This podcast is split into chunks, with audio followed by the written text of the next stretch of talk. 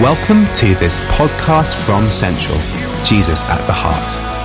More information is available from www.jesusattheheart.org.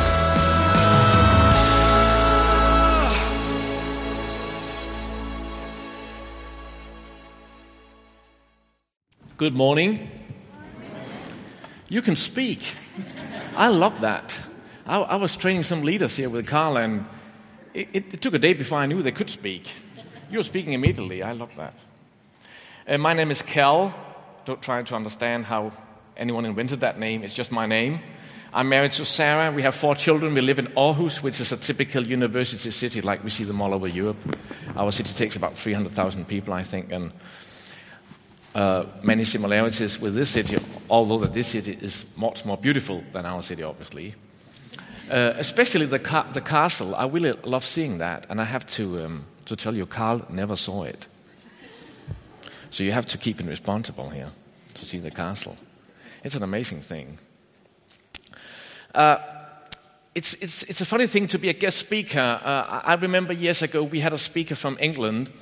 And he was a vicar in the Church of England. He was in a kind of renewal, kind of new wine kind of conference in Denmark. And he came up. And as he began to speak, the Holy Spirit fell upon him. So he began to shake and do stuff like this.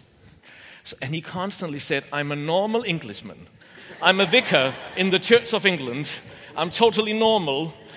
And nobody believed him. So when I saw that, I said, Lord, never, ever call me into a ministry of traveling. But he did that anyhow. You know how he is. Carl told me that you were working on a kind of series on workplace. That's right? Yeah. And that this morning he wants me to speak with you and discuss with you about being a leader and leadership, whatever workplace, whatever context in which you find yourself. And it's interesting about leaders. If there's one thing you know about a leader makes change. A leader makes a change. A leader is a person who sees something and thinks it could be done differently. And sometimes the result of that kind of thinking ends in a very bad place. But anyhow, it's a sign that you and I have a leader within us that when we see stuff, we say, oh, this could be done differently. What if someone did this to this local community? Or you're on your workplace and you see a colleague or a group of people or whatever it is, and you think something could be changed here. Leaders makes change. Say that to your neighbor. Leaders make change. It might be good change, it might be bad change, but it's change anyhow. And the problem about leaders is that if we don't do that, we end up doing very bad stuff. Because God put that in us to lead. And you might sit here and think, I do not have a leadership position in my workplace. And I'll say to you, maybe you are leading yourself and another person. So that person will experience a change in their life, and then you are a leader. So we're having that broad perspective of leadership here. Leaders is a God-given thing that will make change for the good of something. That's what a leader does. In 1982, a man, he's called Lawrence Richard Walters, he was out in his garden having a vacation, I think, time. And he was just relaxing in the summer. He lived in Los Angeles, and he was bored. And it came to his mind, I will try to fly. I do not have an airplane, but I will try to fly anyhow. So he had this lawn chair. Is that what you call them? Lawn chair? So he went to a military supply store and bought some helium balloons and some helium. And he began to inflate them with his girlfriend and tied them to the lawn chair. And when his plan was to fly up about 9 meters, at 30 feet or something above ground, to be like in that summer and watch over his house and the neighborhood and just be there. And he brought a pellet gun with him so he could begin to shoot the helium balloons to receive the right elevation level. So him and his girlfriend made that going, and he went up, and he went very, very fast up. And he ended up being in 15,000 feet high. So he went into what is called controlled air force space. So the Homeland Security system in America was alarmed, and you know how that works. And nobody could see on the radar what that thing was. They had never seen nothing like that in the air that high. This happened in 1982. It's a true story. And they sent up probably a helicopter, whatever Air Force they sent up. And the story goes that the pilot who came up in the air to see what that thing was saw that man sitting there like this, sat down to the control center. You won't believe what I tell you now. And the story ended that he got over Long Beach, and he went close to LAX, the airport there, and they got him down. And obviously CNN came and spoke to him and said, why on earth did you do that? And he said, I just had to try it. I just tried it. There's something in him. He wants to make a change, try something out, do something that has not been done before. And that's what inner leader. And I'm glad you are here today and not in your lawn chair trying to get up over Edinburgh. One of the most Danish people in Scripture is Moses. You didn't know, you thought he was Jewish, but he is Danish. And we're gonna see in his life story three principles of leadership today. So please, guys, grab your Bible or your tablet or whatever you brought with the Scripture. And look up in chapter 2 in Exodus. See, Moses was born as a slave, but through different circumstances, as many of you will probably know the story, he ended up posh. He was moved into the well-off, most influential family, maybe in the world in these days, Pharaoh's household. And so he got access to the best possible education, wealth, we can't imagine. It was a cultural, political, military power center of that, the world of those days, in that time. So Moses now is raised in this very, very special family that has access to all kinds of resources. But he carries in him another identity, an identity of the people of God. And the Scripture tells us that when he had grown up, and we know from New Testament that he was 40 years old, so grown up means 40 years old, which means that I just grew up, because I'm 42. So he was grown up, and Scripture tells this, Exodus 2, chapter 2, verse 11, sorry. One day after Moses had grown up, he went out to where his own people were and watched them at their hard labor. He saw an Egyptian beating a Hebrew, one of his own people. Glancing this way and that, and seeing no one, he killed the Egyptian and hid him in the sand. The next day he went out and saw two Hebrews fighting. He asked the one in the wrong, "Why are you hitting your fellow Hebrew?" The man said, "Who made you ruler and judge over us? Are you thinking of killing me as you killed the Egyptian?" Then Moses was afraid and thought, "What I did must have become known." See, Moses had in him a leader. And it was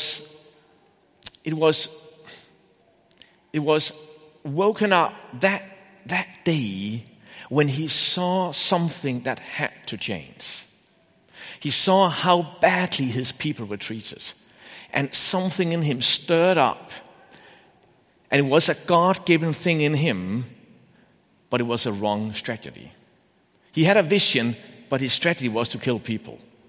That's a bad strategy, isn't it? It could be very Scottish, I think. And it was Danish when the Vikings were there, but they left and we're not really killing people anymore now. So he had a God-given holy discontent. He knew this has to change. And that's the first principle of leadership from the story of Moses. There's something that must change. It just has to change. I can't live with it unless it changes. When I was 18 years old, I grew up in a Christian family, traditional church going in the State Church of Denmark. My parents were believers, we prayed and stuff, and I began as a teenager to read scriptures myself. And I discovered that after the Gospels, there were some letters. And in these letters, I found material where I said to my parents, what happened to that material? I never heard that. I never heard that people can have a spiritual gift or something. What happened to that? And something in me began to stir up. So when I was 18, I got the fantastic vision that any Christian church or organization, whatever, in the region where I lived, we should make a festival together. So we could show the world that there are Christians here who meet up and do stuff. So I organized that myself. And I got all kinds of people working with me. I don't really think they felt they were working with me, but I got it going anyhow. And we had that festival. And I still remember the week after the festival was gone feeling, what came out of this? Maybe it was not the right strategy, but the urgency that stirred up in me was absolutely from the Lord. What is it in your life that you cannot live with if it doesn't change? In your workplace, in your neighborhood, in this city, in this nation. When you see it on the news, when you see it on the streets, when you go to work, it must change. What is it? That's the first question based on the first principle of leadership. That's where leadership begins. Something has to change. And Moses, he carries this, but he had the wrong strategy, so he didn't know what to do. So he just escaped. He knew he would be killed by Pharaoh by killing that slave guard. So he escapes into the desert. He finds a wife. He gets a new family, and he ends up taking care of his father-in-law's sheep. You know, that's not really a career move, is it? You are the prince of Egypt, and suddenly you are leading 20 sheep in a desert with a man you don't really understand. So Moses is still carrying it, but over time it dies. Moody, the great Bible preacher Moody, who was preaching the Bible all over the world, he said about Moses' life that it has 3 stages. The first is built. Say that. Built. The next state is broken. Broken. And the third state is blessed. Blessed. Built, broken, and blessed. And Moody says that's a journey of any leader again and again. So he was built up in that educational center of that known world these days. He was led into the desert. He had to escape. He had the wrong strategy. He had the right calling, but the wrong strategy. And it was almost like the Lord had given him something that he took back again. And I think, and Stephanos tells us in the New Testament that this was 40 years later. After 40 years in the desert, probably he could not even connect with his calling. He could not connect with the thing that had to change. He's just given up. He was so broken. He saw no way of getting in, connecting, and acting out the calling on his life. So, suddenly, after 40 years, the Lord turns up again. And we are in chapter 3, verse 7. And there's a burning bush. And Moses has become so slow by being in the desert. So this is how he responds when he sees a burning bush. He says, I will go over and see this strange sight. He's talking to himself and the sheep, probably. Why the bush does not burn up. It's almost like he's not getting it. But he goes close, and suddenly he hears the Lord's voice. And the Lord says to him, Moses, the thing that has been on your heart, that my people has to be freed, is on my heart as well. And it has been it all the time. The thing in your heart, Moses, that where you think it has to change, it's on my heart as well. That's what the Lord says to him. And I will now come and do it, and I will do it with you. And here it is revealed how Danish Moses was.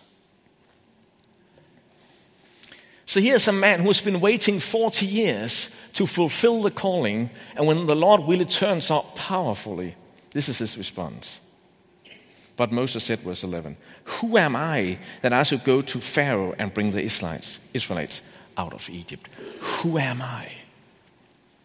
I'm just a Danish, average person. I'm a normal Englishman, so to speak. Who am I? How on earth should this be possible?" But the Lord, he does not give up on Moses. "I will be with you." But Moses continues the dialogue. This is how we do in Denmark. We discuss and discuss and discuss. But what if this happens? What about my insurance if this happens? And the dialogue continues. And chapter 4, verse 1, Moses answered, "What if they do not believe me or listen to me and say, 'The Lord did not appear to you'?" This is just your idea. Kel, this is just you who had an idea about change in your nation. It's not really the Lord. It's just your mind that cheats you. So Moses is he's so normal, he's so human, isn't he? How can it be me? He's saying, "Lord, why don't you call that guy? He's a much better speaker than I am, or much better leader, much better whatever than I am. Take another one."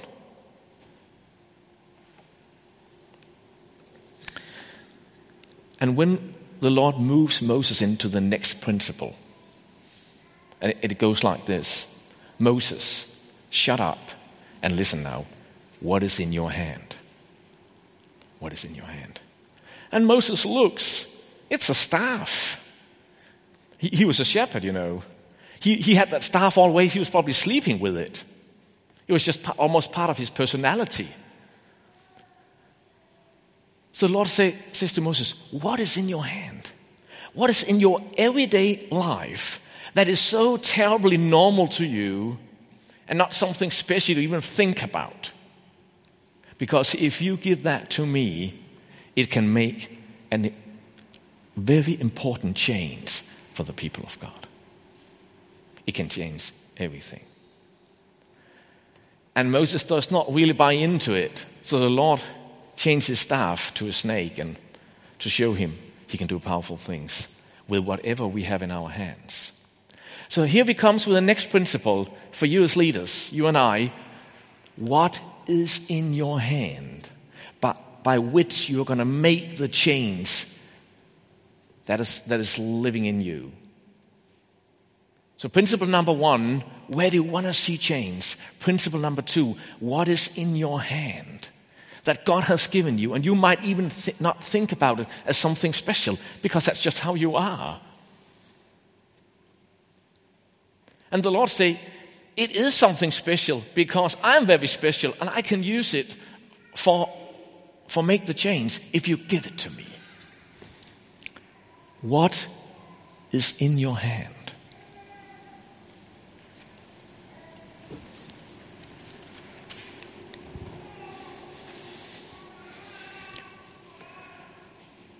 Some of you has financial capital to a higher extent than anyone else. It's in your hand. You might be a clever businessman or whatever. Some of you will have a very natural way of relating to other people,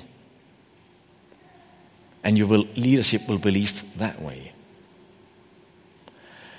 Some of you just notice that when you are around older people or children or any specific group, you know how to act and spend time with them, and Or some of you might have a hobby. Let's say you're trekking or biking or whatever you do in Scotland. And if you give that to the Lord anew, He will use it to make a change in other people's life. You don't even think about life because that's just you. I mean, this stuff, this very normal thing, becomes, in the hand of Moses, under the power of God, the thing that later in the story splits the waters and saves the people. That's the power of what has been given in your hand, that you think is very normal and not something special. So question number one, where do you want to see change? Question number two, what is in your hand? A way we often in our church think about what is in our hand is what New Testament called the gift of the Spirit. So some of you has in your hand as a part of how the Lord made you the gift of the evangelist. You just find it quite easy to be with people who are not disciples of Christ, and you find it quite boring to be here today. You're sitting there sleeping now. Because you're an evangelist. So you actually prefer to spend time outside church and not in the church. Some of you has the gift of listening to God prophetically. I mean, we can all hear from Him, but you just have it as a kind of thing that comes natural to you.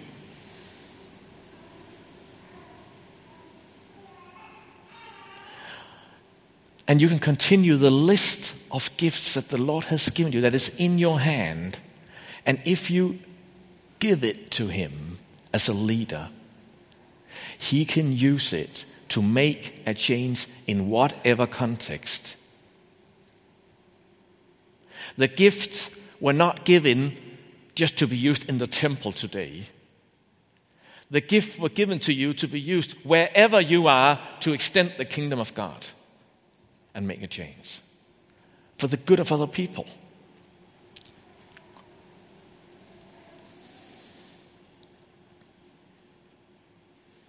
One of my elders in my church is a very skilled doctor. He's one of the key specialists in cancer treatment in Denmark. He accidentally years ago discovered that the specific kind of cancer diseases where the health or recovery rate is much, much higher in Australia than in Denmark. And in many ways you could compare the wealth of these two places. So he just began knocking doors as a doctor, say, see, in Australia, they have much more people surviving this kind of cancer than we have. What do we do wrong?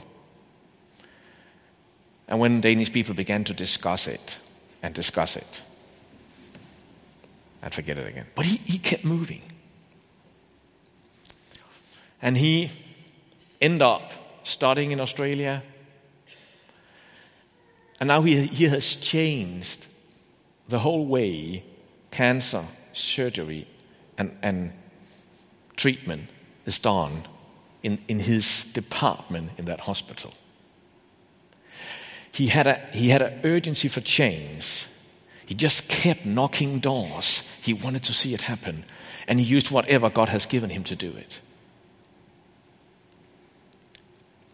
I don't care whether he plants a missional community, because he has been given higher influence than a missional community I lead in his workplace by making change.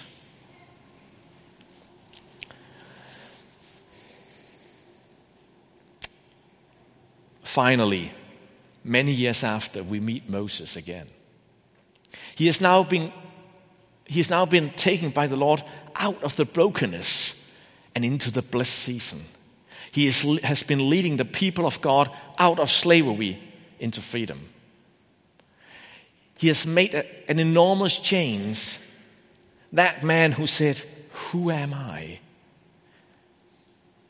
have been put into a leadership position, representing a power much bigger than the power of the household of Pharaoh. And the people of God are not easy to lead.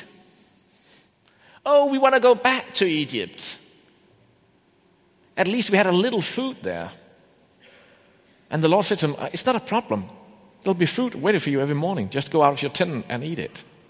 You know the story, many of you.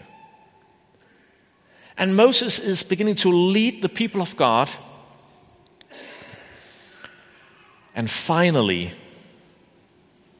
his father-in-law comes to him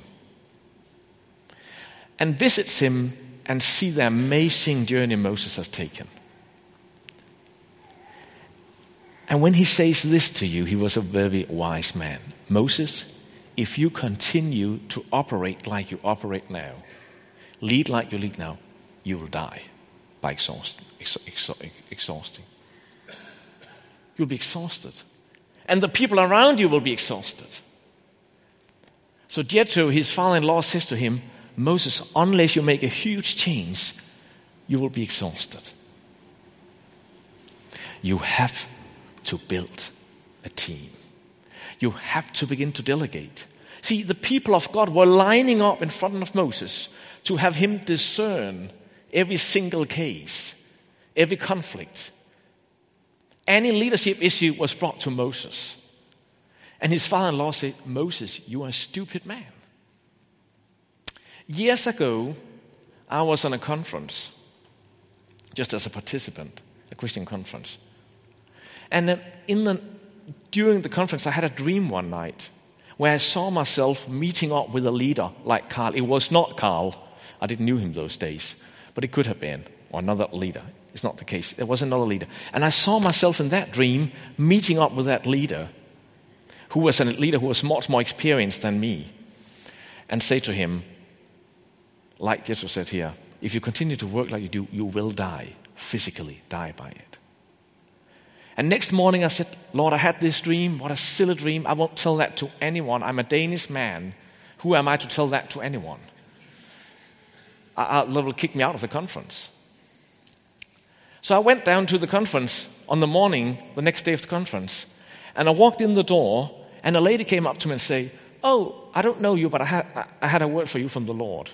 I'll bring it on. She said, you had a dream this night, and you're going to do what the Lord told you. Thank you.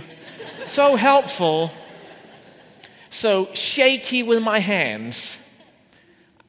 The Lord has given something in my hand, so shaky. I took the phone and called that guy and said, can we meet? I have something to talk with you about. We could maybe meet on a cafe, have a coffee, have fun, blah, blah.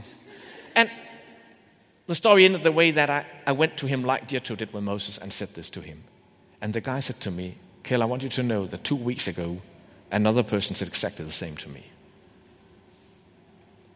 So this is what happens to Moses here. A guy comes and speaks the truth to an experienced leader. Unless you change the way you function and build a team, you won't bear the fruit into the future, to the next generation, because you'll be gone one day. And who's then leading it? So that's the last and third principle. Build a team. Build a team. Get other people around you. So the first thing is, what is in your heart where you want to see a change? It stirs up. You have your holy discontent. Next thing, what has God given to you in your hands by which you can begin to move and make the change? By giving it to the Lord. The third question is, are you beginning to build a team? Do it with other people, getting other people around what you're called to do, who shares in on your calling, and who can learn from you and you can learn from them.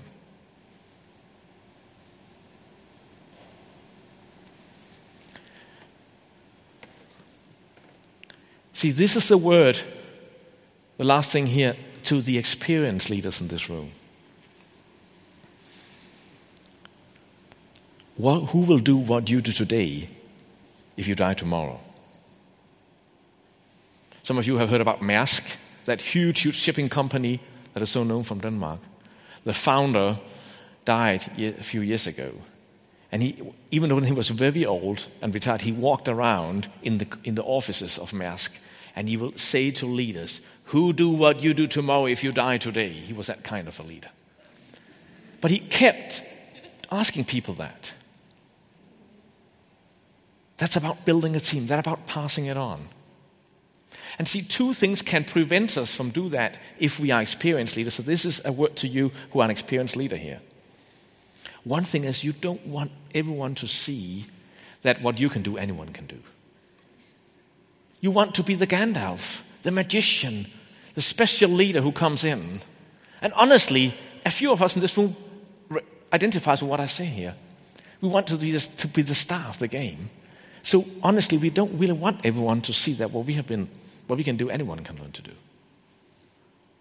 Or the other thing is, you say, "Who am I that anyone could learn anything from me?" Or you want to be in control like Moses. He wants to keep the control, have everyone lining up. I don't think the thing for him, he wanted to be the star. He was so tired, he just wanted to be in control. Whatever it is that prevents you from passing on to the next, to the team, to the people following you, get it done. Pray about who those people are, who's going to be on your team, who's going to do tomorrow what you do today.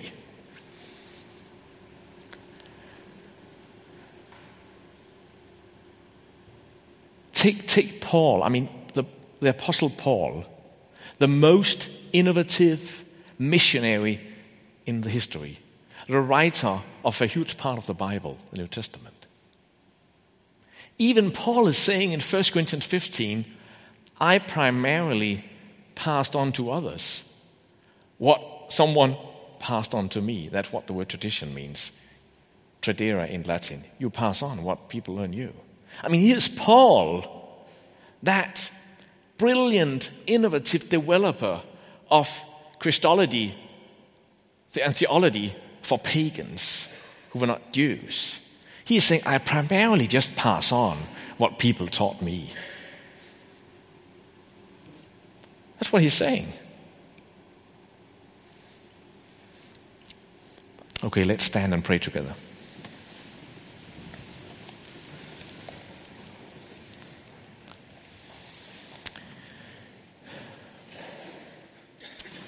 Three questions. Some of you this morning are hear the Lord speaking to you in the first question. Where is your holy discontent? What has to change? That's the question for you this morning. Some of you in this room say, "Yeah, that's true. There's something I see. I cannot see how it can happen, but I want it to happen." I'll pray for you in a moment. The next group is all the one of you who knows where you want to see the change. But you don't know, you have known it for a season, but you don't know how to use your staff, or you need to take the staff again, the thing you know God has given you, and use it anew, use it again, use it afresh. Maybe you have felt bitterness in your heart, or disappointment with the people, or you just whatever happened, take up your staff again. Or if you don't know what your staff is, we will ask the Lord to anoint you right now with whatever it is, so you do know. And the third group is the one is all of you who are experienced leaders, who know, "I'm going to increase my team now. I'm going to lead more people. I'm going to get that team together." I'll pray for all of you, so please, when I pray for each group, just raise your hand where you are. Can you do that in Scotland? Let's just try it, all of us, so we know it works. It works here, it works in Denmark, it works all over the world. Isn't that amazing? Okay, let's close our eyes. This is about the Lord and each of us. Jesus, some of us this morning is reconnecting or connecting for the first time with holy discontent.